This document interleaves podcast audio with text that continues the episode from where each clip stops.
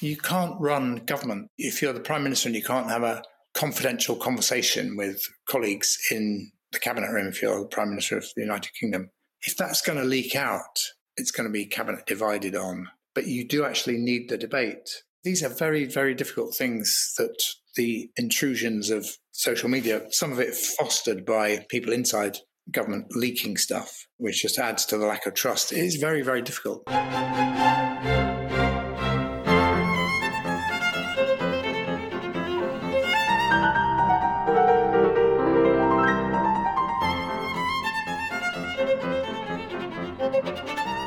Welcome back to A Load of BS, the behavioural science podcast after a short summer breakaway. I hope you've all had time away from work and feel reasonably rested and energised for the challenges ahead.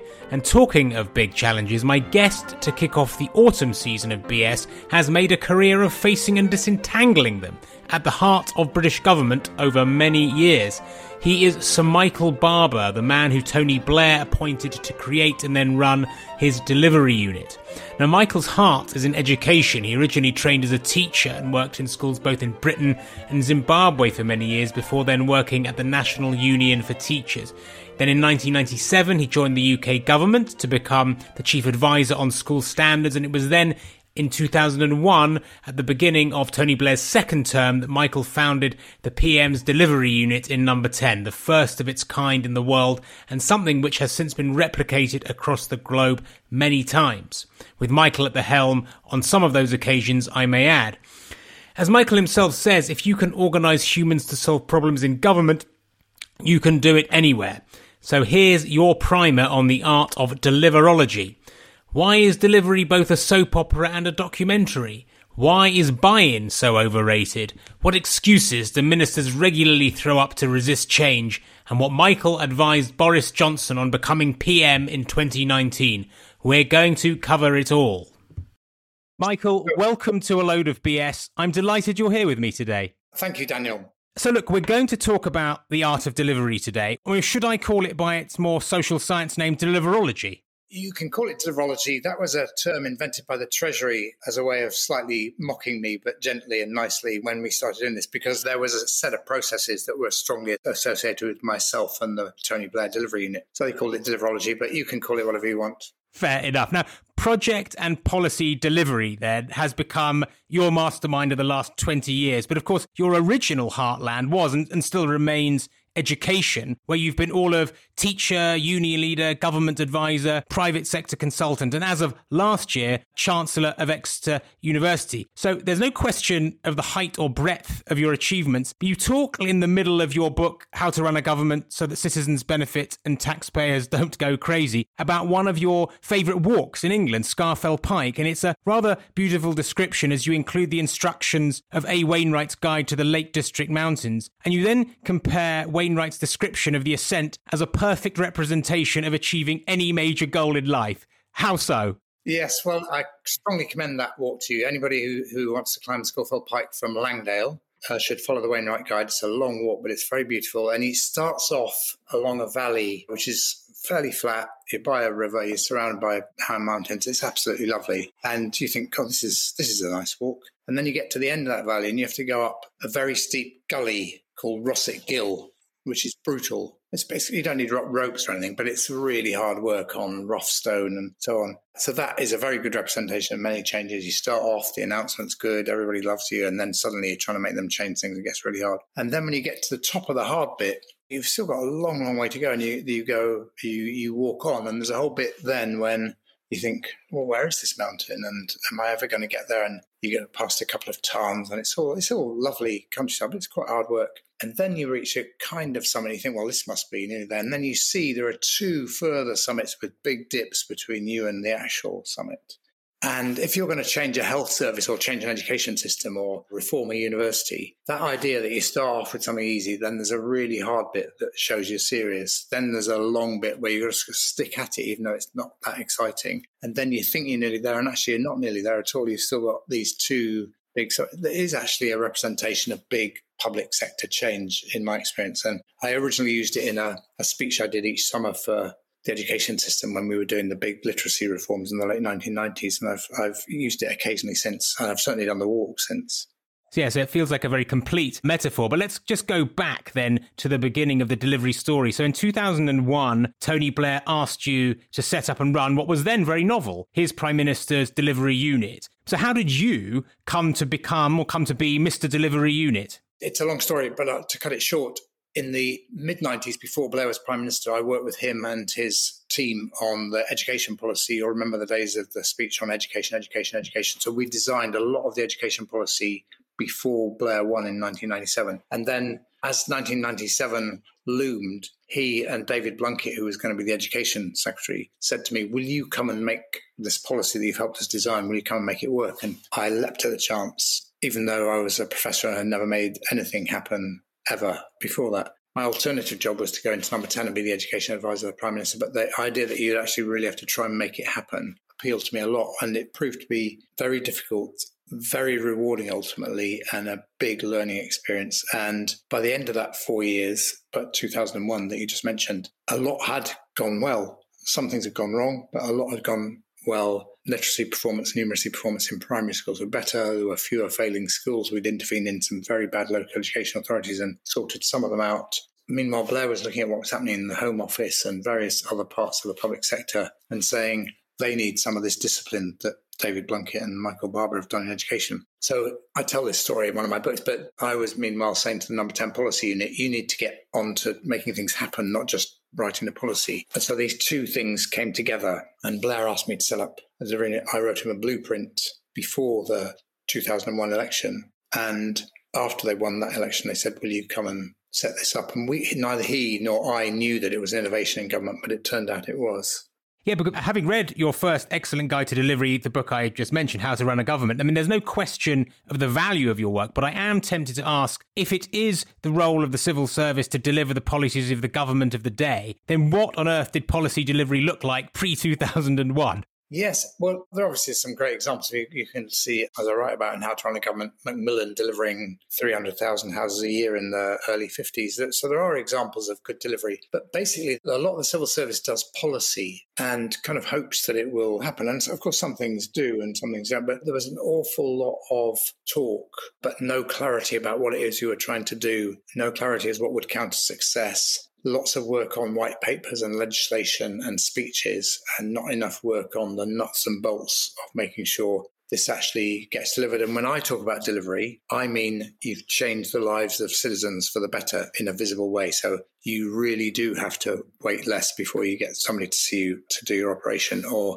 primary school teachers are doing a better job teaching literacy, and you as a parent can see your child learning it. So it's got to be real. And that is quite a hard test, actually. And so we took those delivery goals literally, which it's actually, by the way, in behavioral science, I often say that there's nothing more powerful than a bold idea taken literally. If you really say, right, I am going to do that, what does it take? That's what we did. And that, that, that constant focus and this determination to really change the facts on the ground made a big difference. So I think you answer my next question, which is I really wanted to address the basics, which is to understand what the role of a delivery unit is. I think you've sort of touched on that, but where then are the boundaries of its, its responsibility? Where are you starting and where do you sort of step back and let others pick up? Stepping back isn't part of my rhetoric on this subject, but the job of the individual government departments to deliver. Your job in the delivering is to make sure they do. And so we design systems for that. So if you say you're going to reduce waiting times in A&E departments to four hours, we're going to measure that. We're going to check. We're going to do it ourselves. We're going to make sure you measure it so that you actually know, not just nationally, but hospital by hospital what's happening. If you say you're going to cut car crime by 30%, we want to know how you're going to know if that's actually working. So set a goal, make sure there's a way of measuring it, make sure you understand the plan for making it happen. And the plan needs three elements. One is the actions you're going to take and who's going to take them, the, the deadlines. The second is the trajectory. So if you do these things that are in your plan, how will the data change between where it is now and where your target is? And thirdly, what is the delivery chain? You're sitting in Whitehall in the Home Office or the Education Department. What connects you and your Secretary of State to a police officer on the front line or a nurse in an A&E department? What are all the connections in the delivery chain that will enable you to help her or him at the front line change what they do in a way that enables them to deliver the outcome. So you have to map out the delivery chain. So you've got a goal and you've got your data, and then you've got those three elements of a plan. And then you've got to build routines that check these things happening. You know, because you're a very well informed person and you read the papers, governments are constantly overwhelmed by crises. So, what part of government will keep focused on the priorities as crises occur? And I'm collecting examples of this. In my own personal experience, about three months after delivering it was set up was September the 11th, 2001. The world changed on its axis. Blair is there in his office, surrounded by media people, spies, foreign office people, defense people, transport people, airline people, you name it. Media, they're all there clamoring around him. And I'm walking past the office and I think, I came to number 10 to help the Prime Minister, I should join in. But then I stop without going into the, the scrum around him. And I say to myself, no, he's got more advice than he needs already. Just look at that. What he needs me to do is keep with the priorities that we set in three months ago in June. Just keep the show on the road. I said to him soon after, I'm just going to keep doing, I'm not going to be distracted by this. You're bound to be. You have to do what you have to do. But I am going to be on, you're going to be unable to shift me from focus on these things. And that's what we did. And that makes a big difference if you're a prime minister and you're elsewhere in the world and you wake up in the night and think, what's happening on our health reforms? And you think, oh, it's okay because Michael and his team are just doing that. So your point there is that, you know, crises come and go and you know your unit is not to be distracted by them. Going to keep to your agenda, stick with the yes. priorities. Yeah, and really persist with that, and then build into the prime minister's time regular reviews. We call them stock takes of progress on the key priorities. So I built twenty something meetings a year into his diary of one hour each. So that's twenty four meetings, six on health, six on education, six on crime and stuff, six on transport. Twenty four one hour meetings a year let's say he has to spend an hour preparing for each of those, 50 hours a year to keep your show on the road is a really good deal, one hour a week. Good use of time. And building on that, you defined your task with Blair as having responsibility for bringing the dull, the boring, and the predictable to the heart of government. So, does boring government always function better? Is it is it better than radical government, or maybe the two no. can hang together? yeah, not only can they hang together, they have to. So to do radical things, you have to have boring things like routines and people who, who love graphs and data collectors and analysis. And you have to have people who, even though there's something really interesting being discussed for the future, they can say, no, I'm not doing that because I've still got this to do. So that sense of relentless focus and being persistent and sometimes boring is really important. If you train for a marathon, I've trained for a half marathon and run a half marathon it is quite boring. There's some days when I don't want to go and run 10K or 15K, but I do do it and I do find it boring. But I know I can only do the, the ultimate half marathon if I do do the boring bits. There are boring bits in everything. And they're, they're not in opposition to radical, they're part of enabling radical. Yeah, it's a succession of small steps which gets you to your medium term goal, I think, something like that. Yes, but also plan small steps and then the ability to review whether the steps are actually working in close to real time and if they're not adjust what you're doing. So that is actually fascinating when you you run into a problem you didn't anticipate and you can bang your head on a brick wall or you can give up or what i'm recommending is find a way of solving it and if that first solution doesn't work try something else but if the goal was important keep at it one of the other pictures you paint, which rather tickled me, was that you say that delivery is a soap opera as well as a documentary. What do you mean by that? Well, in the end, and behavioral scientists know this, any big change program is revolves around a lot of human beings who are unpredictable, have competing interests. All of us have our own weaknesses and flaws, and you have to work your way through that. I was employing 30 or so relatively young, very talented people, some who've come in from outside and lots of them who are civil servants. And I'm sending them to meet with senior civil servants, many of whom are old enough to be their parents and have been around a long time. They've got to find a way of managing their way through that soap opera and being influential. So we did very, very explicitly training for people in how to build relationships, how to negotiate, really thoughtful. We spent lots of time, I spent time as did my senior colleagues, with young people saying, right, you've got a meeting with that permanent secretary. Let's spend an hour going through how the conversation might go, how you prepare for that.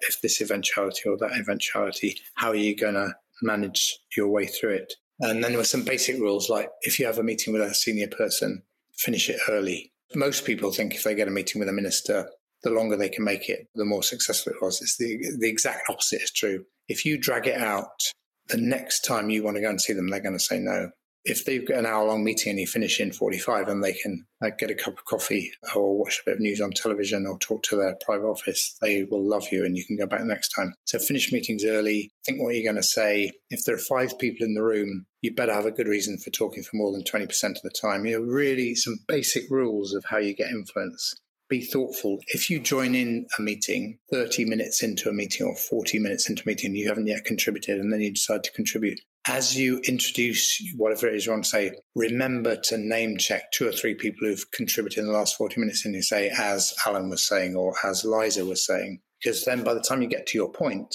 they're already on your side. So it's a soap opera, and there are skills that are very, very explicit that can help you be influential. And people did notice that we were different.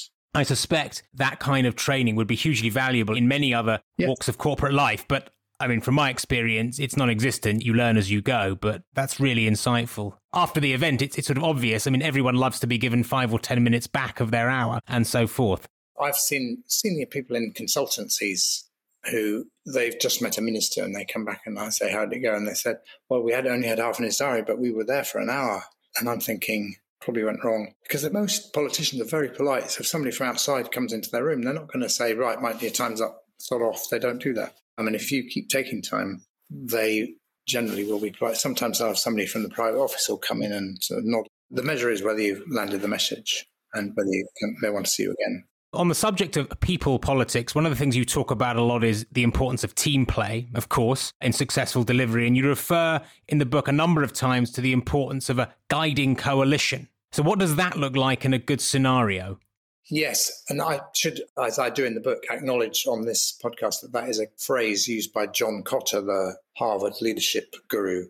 Hard to acknowledge the, the source of it. But what it looks like in my experience in government is the five to 10 people, seven or eight people, that kind of number, who are the most influential in ensuring whether or not a policy is going to get implemented and knowing who they are and reaching a point where they share a view of what the goal is, what the plan for getting to the goal is, what the likely challenges are, and what the key messages are as the policy is implemented and how those messages change. So they don't have to spend, they don't have to spend lots of time in meetings, but if they're all aligned in the way that I've just described, you can make progress much faster. If they're slightly out of kilter, you run into lots of minor conflicts that sometimes can become big conflicts. And it is only, you know, five to 10 people that you really need to line up. So at the beginning of this conversation, we talked about primary school literacy in the David Blunkett era. So David Blunkett, myself, his special advisor who dealt with the media, Conor Ryan, David Miliband, who at that point was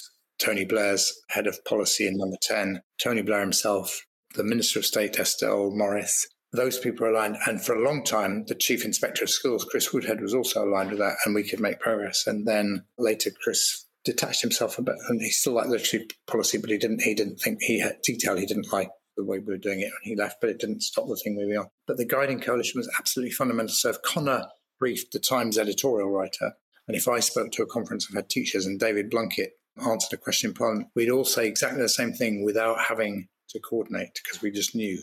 The time saving, the efficiency of that coalition when it works smoothly must be enormous when you add up the number of briefings and media conversation and so on that you're making throughout a year. That's exactly right. And also, you so in that particular policy, literally in primary school, it was my job. I was the key orchestrator of that. It's my job to make sure the other members of the guiding coalition know if we're going to hit a rocky patch. I mean, guiding coalition aside, I mean, your work is inevitably shifting the status quo. So, how do you win over skeptics and manage their fear of change and outside influence and interference? I mean, I'm thinking of people, you've got people in the Treasury, you've got cabinet ministers, you've got the public at large, even. Yeah, and, and obviously the public sector workforces. So, yes, this is an absolutely critical part of getting anything done.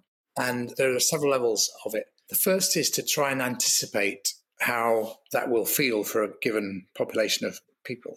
So, if you're trying to change the way primary teachers teach reading and writing, you can try and think how will they feel when a government starts this? This is how I thought about it back then. They're going to say, I don't think the government has any role in telling us how to teach reading and writing. Who the hell do they think they are? That's going to be their starting point. But then you're going to make sure that the training is really good and they all attend it. And so then the second thing they'll say after a few months is, I still don't think they should tell us how to teach reading and writing, but the training's brilliant. And then the third thing is, because now they're going to start trying it because you've got the head teachers lined up as well, and the head teachers are going to be held accountable for their results. And now the primary teachers are starting to use it in their classroom. And the third thing they're going to say is, well, I have to admit it's actually beginning to work in my classroom. And then the fourth thing they're going to say is, I wish they'd told us to do this years ago. Now that turned out to be very optimistic, but do you see what I mean? So that's one way is think through the messaging. The second thing is I don't know how many now, but back then there were about 190,000 primary teachers, probably roughly roughly similar number. There'll be a small number, maybe a few thousand, who suddenly think, "Wow, I'm really glad the government's doing this. This is absolutely fantastic stuff. I'm a big enthusiast. I was involved in one of the pilot programs. This is brilliant." And what you want those people to do is to be criticizing you for not going fast enough. So you want them to be the pull factor. At the other end of the bell curve, there'll be a small number of people who, whatever you do, are just going to hate you and for those, you can acknowledge them, but don't get dragged into a big public row with them. Just do whatever you have to do, but don't spend a lot of time on it and don't get into a yelling match or a mud wrestle with them because that's what they want. And then the people in the middle of the bell curve will be thinking, this government doesn't know what it's doing, or, or a plague on both their houses. So you've got those two extremes. And then in the middle, there are a whole lot of people who think some of them will, will come sooner than the others. You can call them the early adopters. Those people will if the training is really good and they try it out and it works, I say, actually, you know, I'm an open minded kind of person. This is good. My head teacher wants me to do it. I'll do it. And then the rest, the more skeptical big chunk, are thinking, well, I've never really wanted to do this, but it does look like they are actually going to make it happen. And the training has been good. So reluctantly, I'll go along with it. And it'll help me if I move to another school because they'll be doing it. Uh, so I better do it. And then after a while they're all doing it. That's you have to think about the segmenting and the time, the, the sequencing. And, and ideally, then you want to create a kind of flywheel effect, a self-serving momentum, if you like. I mean, of course, we touched on earlier that, you know, exerting influence is, of course, not just winning over the PM, goes without saying. It's about how you influence and exert pressure to all links in a chain in yeah. education, of course, yeah. you've got the PM, you've got the department ministers, you've got trade bodies, you've got regional people, you've got head teachers, teachers themselves, and so on. So when you really break it down, it's far more complex than one might think. Yeah, it is. And you, you have to literally, at the cabinet minister level, you have to think very specifically about each individual. Now, Blair had made an education speech, and primary literacy was the first test of that. And he knew that I was responsible, obviously through David Blunkett, and David and I wanted to make sure that he didn't just come to us when something went wrong, which was bound to happen, but also that we kept him informed, not just on literacy, but in, in education. So we invented the idea of number 10 having stock takes because we wanted to build regular slots into Blair's diary. So every six, eight weeks, we were going there. So we, from the education department, invented the idea of a routine stock take, which then in the number 10 delivery unit, I translated into all the priorities. It was really important. And Blair never went very long without knowing what was going on. Whereas in other policy areas, he'd approve a white paper or a law would go through Parliament, and then he'd see something in the paper criticising it, and he'd summon the Secretary of State and saying, "What's this?" And that's crisis. I call that government by spasm, and it's not effective. On this subject of you know exerting influence and winning people over, one of the things you said which really fascinated me and challenged my own thinking was you said that buy-in is overrated. It's a myth because despite this idea is something of a conventional wisdom of exerting influence, it made me think with my behavioral science hat on that often, you know, behavior change often precedes an attitude change. So I suppose, therefore, can be easier to change a behavior than a fundamental attitude, because of course you then go on to say that actually exerting influence is about getting people to try something yes. ahead of trying to change their beliefs. So expand on why you feel that this concept of buy-in is so very overrated. It's a really important point, and it's not that you don't want buy-in; it's that you don't need it at the beginning. And if you implement well, as I've just been talking about, buy-in will come over time. If you're in government on a big radical change, you will never get everybody lined up before you even start on the change you want to make. Even if you were Pericles, you couldn't do it. So you have to get started, and you're going to persuade people by doing it obviously you've got to have the rhetoric and you've got to have the all the levels of communication, not just the rhetoric and the media, but the other levels of communication. And if you're asking people to change what they do all day, like a police officer is going to police differently or an A&E nurse is going to work differently, you have to enable them to do that. So I always talk about the combination of pressure for change, which will come from accountability, properly designed, and the support for change will, will say, right, you're going to be under pressure to make this change. And here's the support to enable you to do that. That might be training, it might be information, it might be other forms of support, it might be materials. But you have to, at any given moment, any point in the delivery chain I was talking about earlier, have you got the right combination of pressure and support to make people change? And if you get that right and persist with it, what you get in my lexicon is irreversibility. You get to a point where the structure of the system has changed. So it's hard to go back to how it was where the culture has changed, so people don't want to go back, and where the results are different, so people can see that the new is better than the old. If you get those three things in place the culture, the structure, the culture, and the results then after a while, you think you've got irreversibility, so nobody will want to go back, or hardly anybody will want to go. The small group of critics will still be there, but they'll be sort of crying in the corner. Why do you think irreversibility is so hard to come by? Well, there's lots of reasons. One is doing what I've just said is difficult. Secondly, you have to persist over a period of time and the world changes around you and some governments, politicians, officials lose the heart to keep doing the difficult thing. There's another bit we haven't talked about in this, which often when you get started, there's a kind of implementation dip. It gets hard. So it's the end of Mickleden when you go up Rossett Gill. It's really hard. And there's an implementation dip, and you have to be ready for that. And if you don't have the leadership to take you through the implementation, you just stay in it. And then the politics says, well, that didn't work. Let's do something else.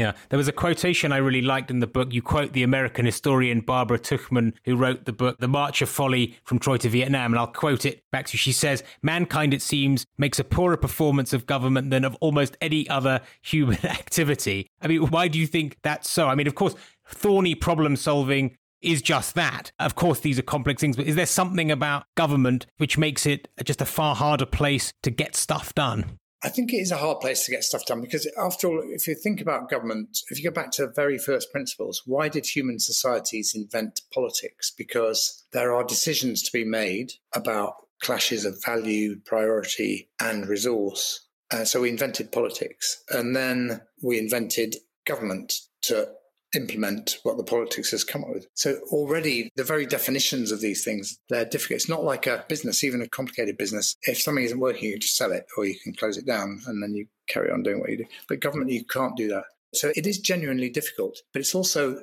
that's what I think is, and obviously I'm biased, the, the beauty of deliverology. It's also fundamentally simple. What are you trying to do? How are you trying to do it? How will you know whether you're on track? If you're not on track, what are you going to do about it? And can you build a bit of the central government that can help you do those things? It's very, very simple. And you need that because government is so complicated that you need people who will simplify it and just keep you focused on those things. But it is genuinely hard. And there are, you know, there are legacy things and things left over. And are, the politicians are slugging it out in public with the opposition, with other bits of politics, with the critics in the public services. So it is genuinely hard. And the, the media intrusion in in government and politics these days is massive. I'm not against it. I'm in favour of free media and all that, but it does add a huge demand on politicians. And a world away, by the way, from when you started 20 years ago. That level of scrutiny through technology, social media, means that level of scrutiny is another level of intensity higher than when you were yes. part of it. It's true, and it's absolutely true. And if you go back another generation, television was a big innovation.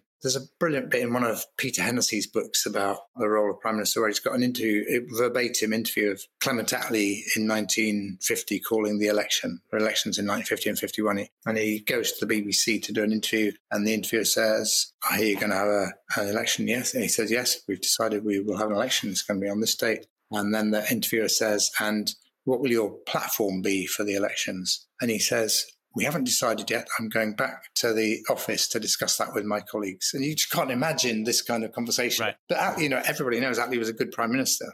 So the media demands, if you go look at 19th century politicians, they're all worrying about the press and the 1930s and all of that. But it, it's got more and more intrusive. It's, it's sad, and it's a, maybe it's a chicken and egg argument that politicians are so fearful of getting caught out. The scrutiny is such that they resist transparency for fudge and sludge. And so maybe the media has to blame itself in part for sort of disallowing that kind of honesty, because obviously any politician would get slaughtered for that. If, you know, your, your view on your position on Brexit is not 100% clear, that's not good enough. It is very difficult. And there are a few paradoxes in modern government that very rarely get spelled out. So let me spell out two of them. One not relevant to your question, but the other one directly related to it. So, in the security services, the trade is in secrets, obviously. The paradox is that the secret is only useful when you share it.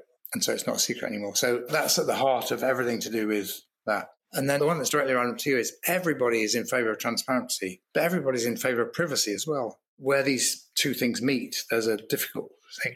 You can't run government if you're the prime minister and you can't have a confidential conversation with colleagues in the cabinet room if you're the prime minister of the United Kingdom. If you can't have a confidential conversation where you take different views and say, well, should we do this or what about that? And what do you think? And what do you think? Everybody puts their view in. If that's going to leak out, it's going to be cabinet divided on. But you do actually need the debate. These are very, very difficult things that the intrusions of social media, some of it fostered by people inside government leaking stuff, which just adds to the lack of trust. It is very, very difficult. And in parallel, this is why recent civil service leaks are so dangerous because it puts the whole system at risk. Yes. And if you're going to a meeting with somebody in some part of government and you think that your view might be leaked by somebody in that room, you're not going to eh, say what you think. You're going to find a way of, if you think it's important, saying it outside the meeting before you go in, whatever. It is really difficult. And when you get to that level of dysfunctionality, it makes decision making very hard indeed. Going back to your point about simplicity, of course, it's sort of paradoxical because the advice, the mantras, the guiding delivery principles that successful leaders espouse, some of whom you mention in the book, like Blair Eisenhower or Dalton McGuinty, who was the former leader of Ontario, they're really simple. They're often obvious, right? But nevertheless, so many governments fail to follow common sense. And we've touched on why so many sort of problems seem to spiral out of control frequently in government. But it is noteworthy that despite the simplicity of all the guidelines, so many policy units fail to deliver. It is, that's right. That is an irony. And it's a problem for everybody in democracies because it's fundamental to democracy that governments say what they're going to try and do. If they get elected, then try and do it. And it's much better for democracy if they succeed. It's not just good for that government, it's good for democracy because then people have faith that this system can actually work. When the reverse is true, people's faith not just in a particular leader or a particular government, but the institutions of democracy begin to fade. And we've seen that around the world a lot in the last decade or so. So it is really important to get that right. And it is conceptually simple, but it's very difficult to apply the simplicity with the discipline that's required to make it happen. Although it's simple, it's not easy. Well, unfortunately, people are at the heart of it, and perhaps there's something there. Human beings are rather quirky, irrational, illogical, and absurd and emotional at yes. times, and that pro- probably has a little something to do with it. Yes, and the unpredictability of how people are going to react and all of that is very important. And going back to responding to that question and other points you made, if you're in government trying to make something happen in a big public service, you do need to be in touch with the front line. It's not enough just to track the data and sit in Whitehall. You've got to spend time in a hospital or with police officers or whatever service it is and really try and understand how people are thinking because otherwise, A, you look detached and B, you don't really know what's going on. So that, to me, we, we always say, go to the front line. Tell me, what the typical excuses that ministers push at you when you confront them with a problem? Well, I'm, I'm talking about around the world, not just Britain, by the way. One is we're already doing it. The other is it's impossible. And sometimes they say both. It's impossible and we're already doing it. Or it's not the right time. Or couldn't we do a pilot study? Or in the old days in Britain, maybe we could try it out in Scotland first. All these reasons for why you can't do that now, not just ministers, but often officials, because change is hard, very hard work and it's demanding and it puts you under pressure. But that's, you know, when the world needs it, there are times in politics when things are generally going well and managing the status quo is okay. But we're not in an era like that now anywhere in the world. So, as a fun thought experiment and knowing what we know of the man, how would you have advised the incoming Boris Johnson in 2019 if he called you up and asked for help implementing policy? And secondarily, do you think you would have succeeded? Well, for just for the record, I did speak to Boris Johnson ah. at the end of 2020 and um, this is on the public record. I did spend some time in the first half of 2021 helping him set up his basic. The agenda he asked me to work on was want to help him set up for him what had worked for Tony Blair.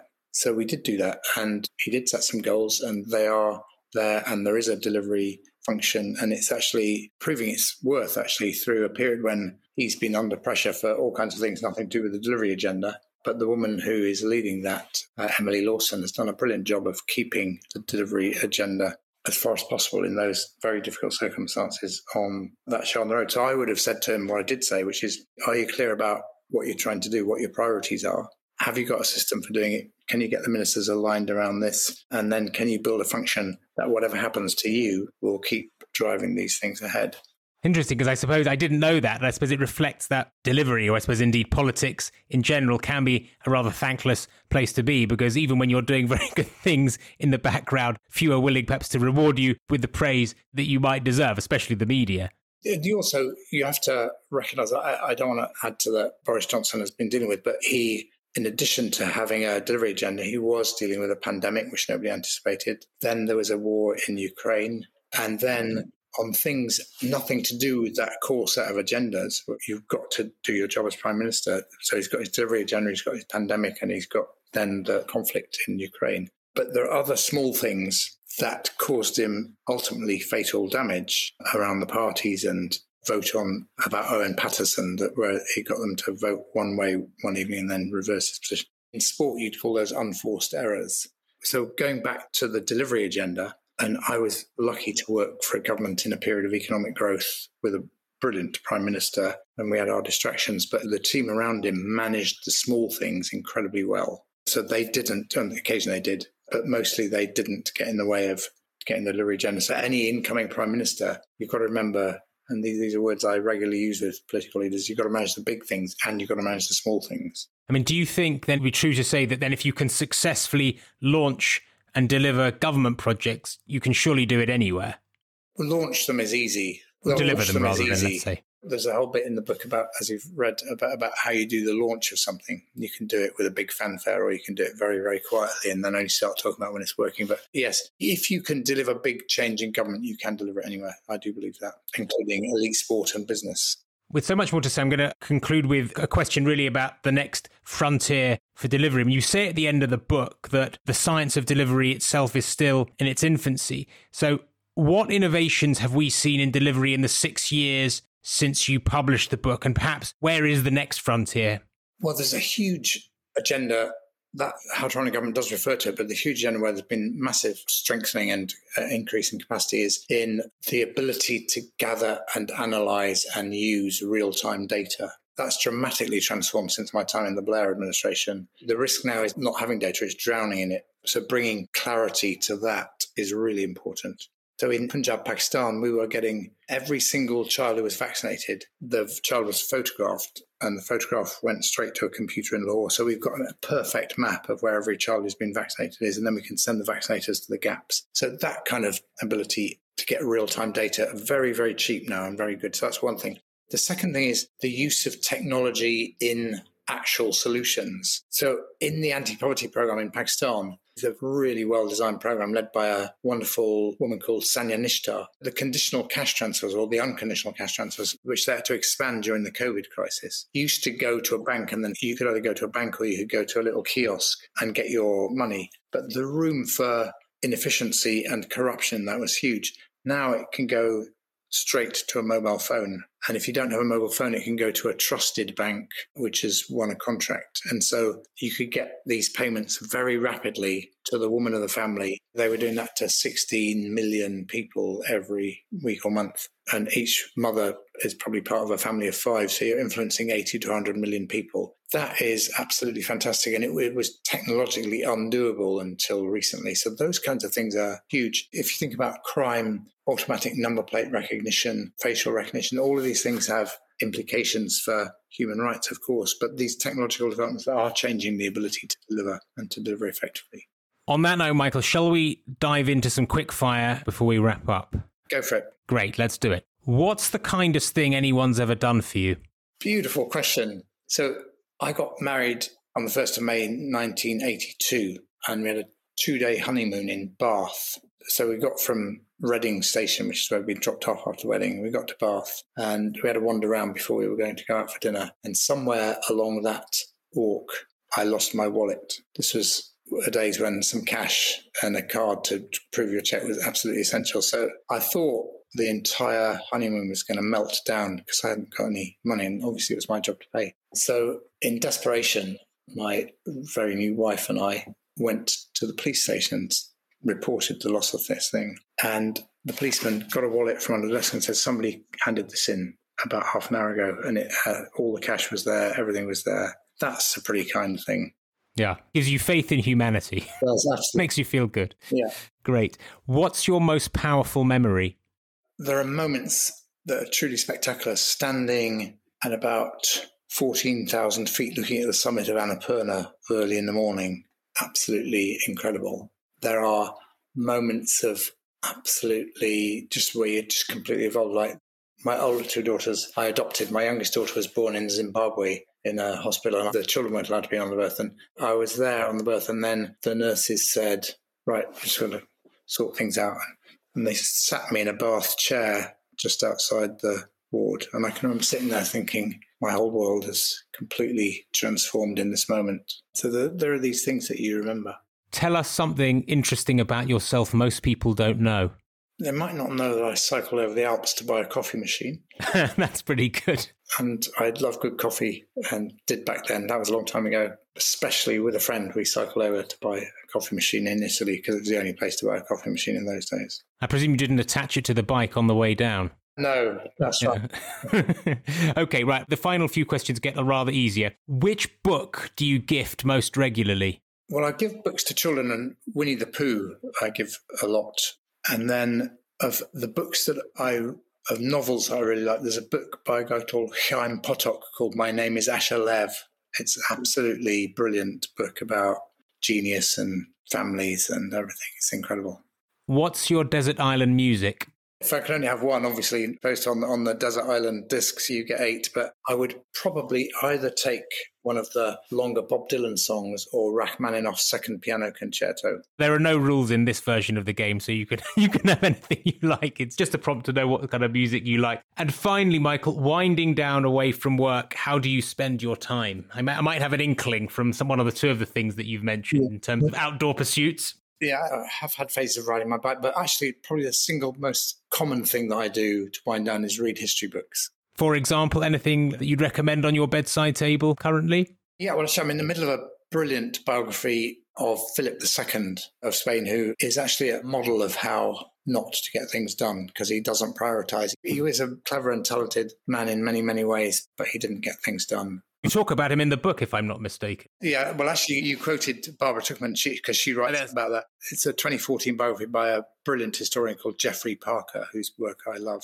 Fantastic. And with that, Michael, let me thank you enormously for sharing your experiences and knowledge with us today. I can't think of many more complex and multifarious environments than government to solve thorny problems and implement rigorous process. It's a world full of difficult people, many moving and changing parts, archaic processes, and intense global scrutiny. So I think you are surely scaling the Everest of problem solving, let alone Scafell Pike, and how our new government, I think, could do with your wisdom and intellectual clarity this year, because we face a 1970s like economic stagnation and so much geopolitical uncertainty. So, Michael, thank you hugely for joining me. Yes, well, look, it's been, it's been a pleasure, and I've really enjoyed the conversation. And thank you for paying such careful attention to my work. And I want to say two things in response to your last point. One is there are lots of brilliant good, committed people in government, among the officials, and among the politicians across the political spectrum. And they don't get written about much, but they're true unsung heroes of not just this country, but many countries. I think, by the way, to that point, Michael, one of the things that your book does reveal is that very point. And I've always sensed, despite the media battles and the news that we read, and the criticism that politicians face is that most of them go into the House of Commons or the civil service with the very best of intentions, and some not, of course, and sometimes circumstances get in the way. But I think your point is very well made, and few of us realize how damn difficult it is. Yes, I think that's fair. Thanks very much for your time. Thank you. That brings us to the end of the show. While not overt, there's lots of behavioural science going on here creating repeatable routines, fear of and resistance to change, influence and persuading intransigent individuals. A great part of Michael's work, after all, is understanding people with all their biases and preconceptions and then reorganizing them. And, you know, talking of influence and persuasion, I look forward to chatting with you next week when I welcome Robert Cialdini's great disciple, friend, and co author, Steve Martin, to the show. Bye for now.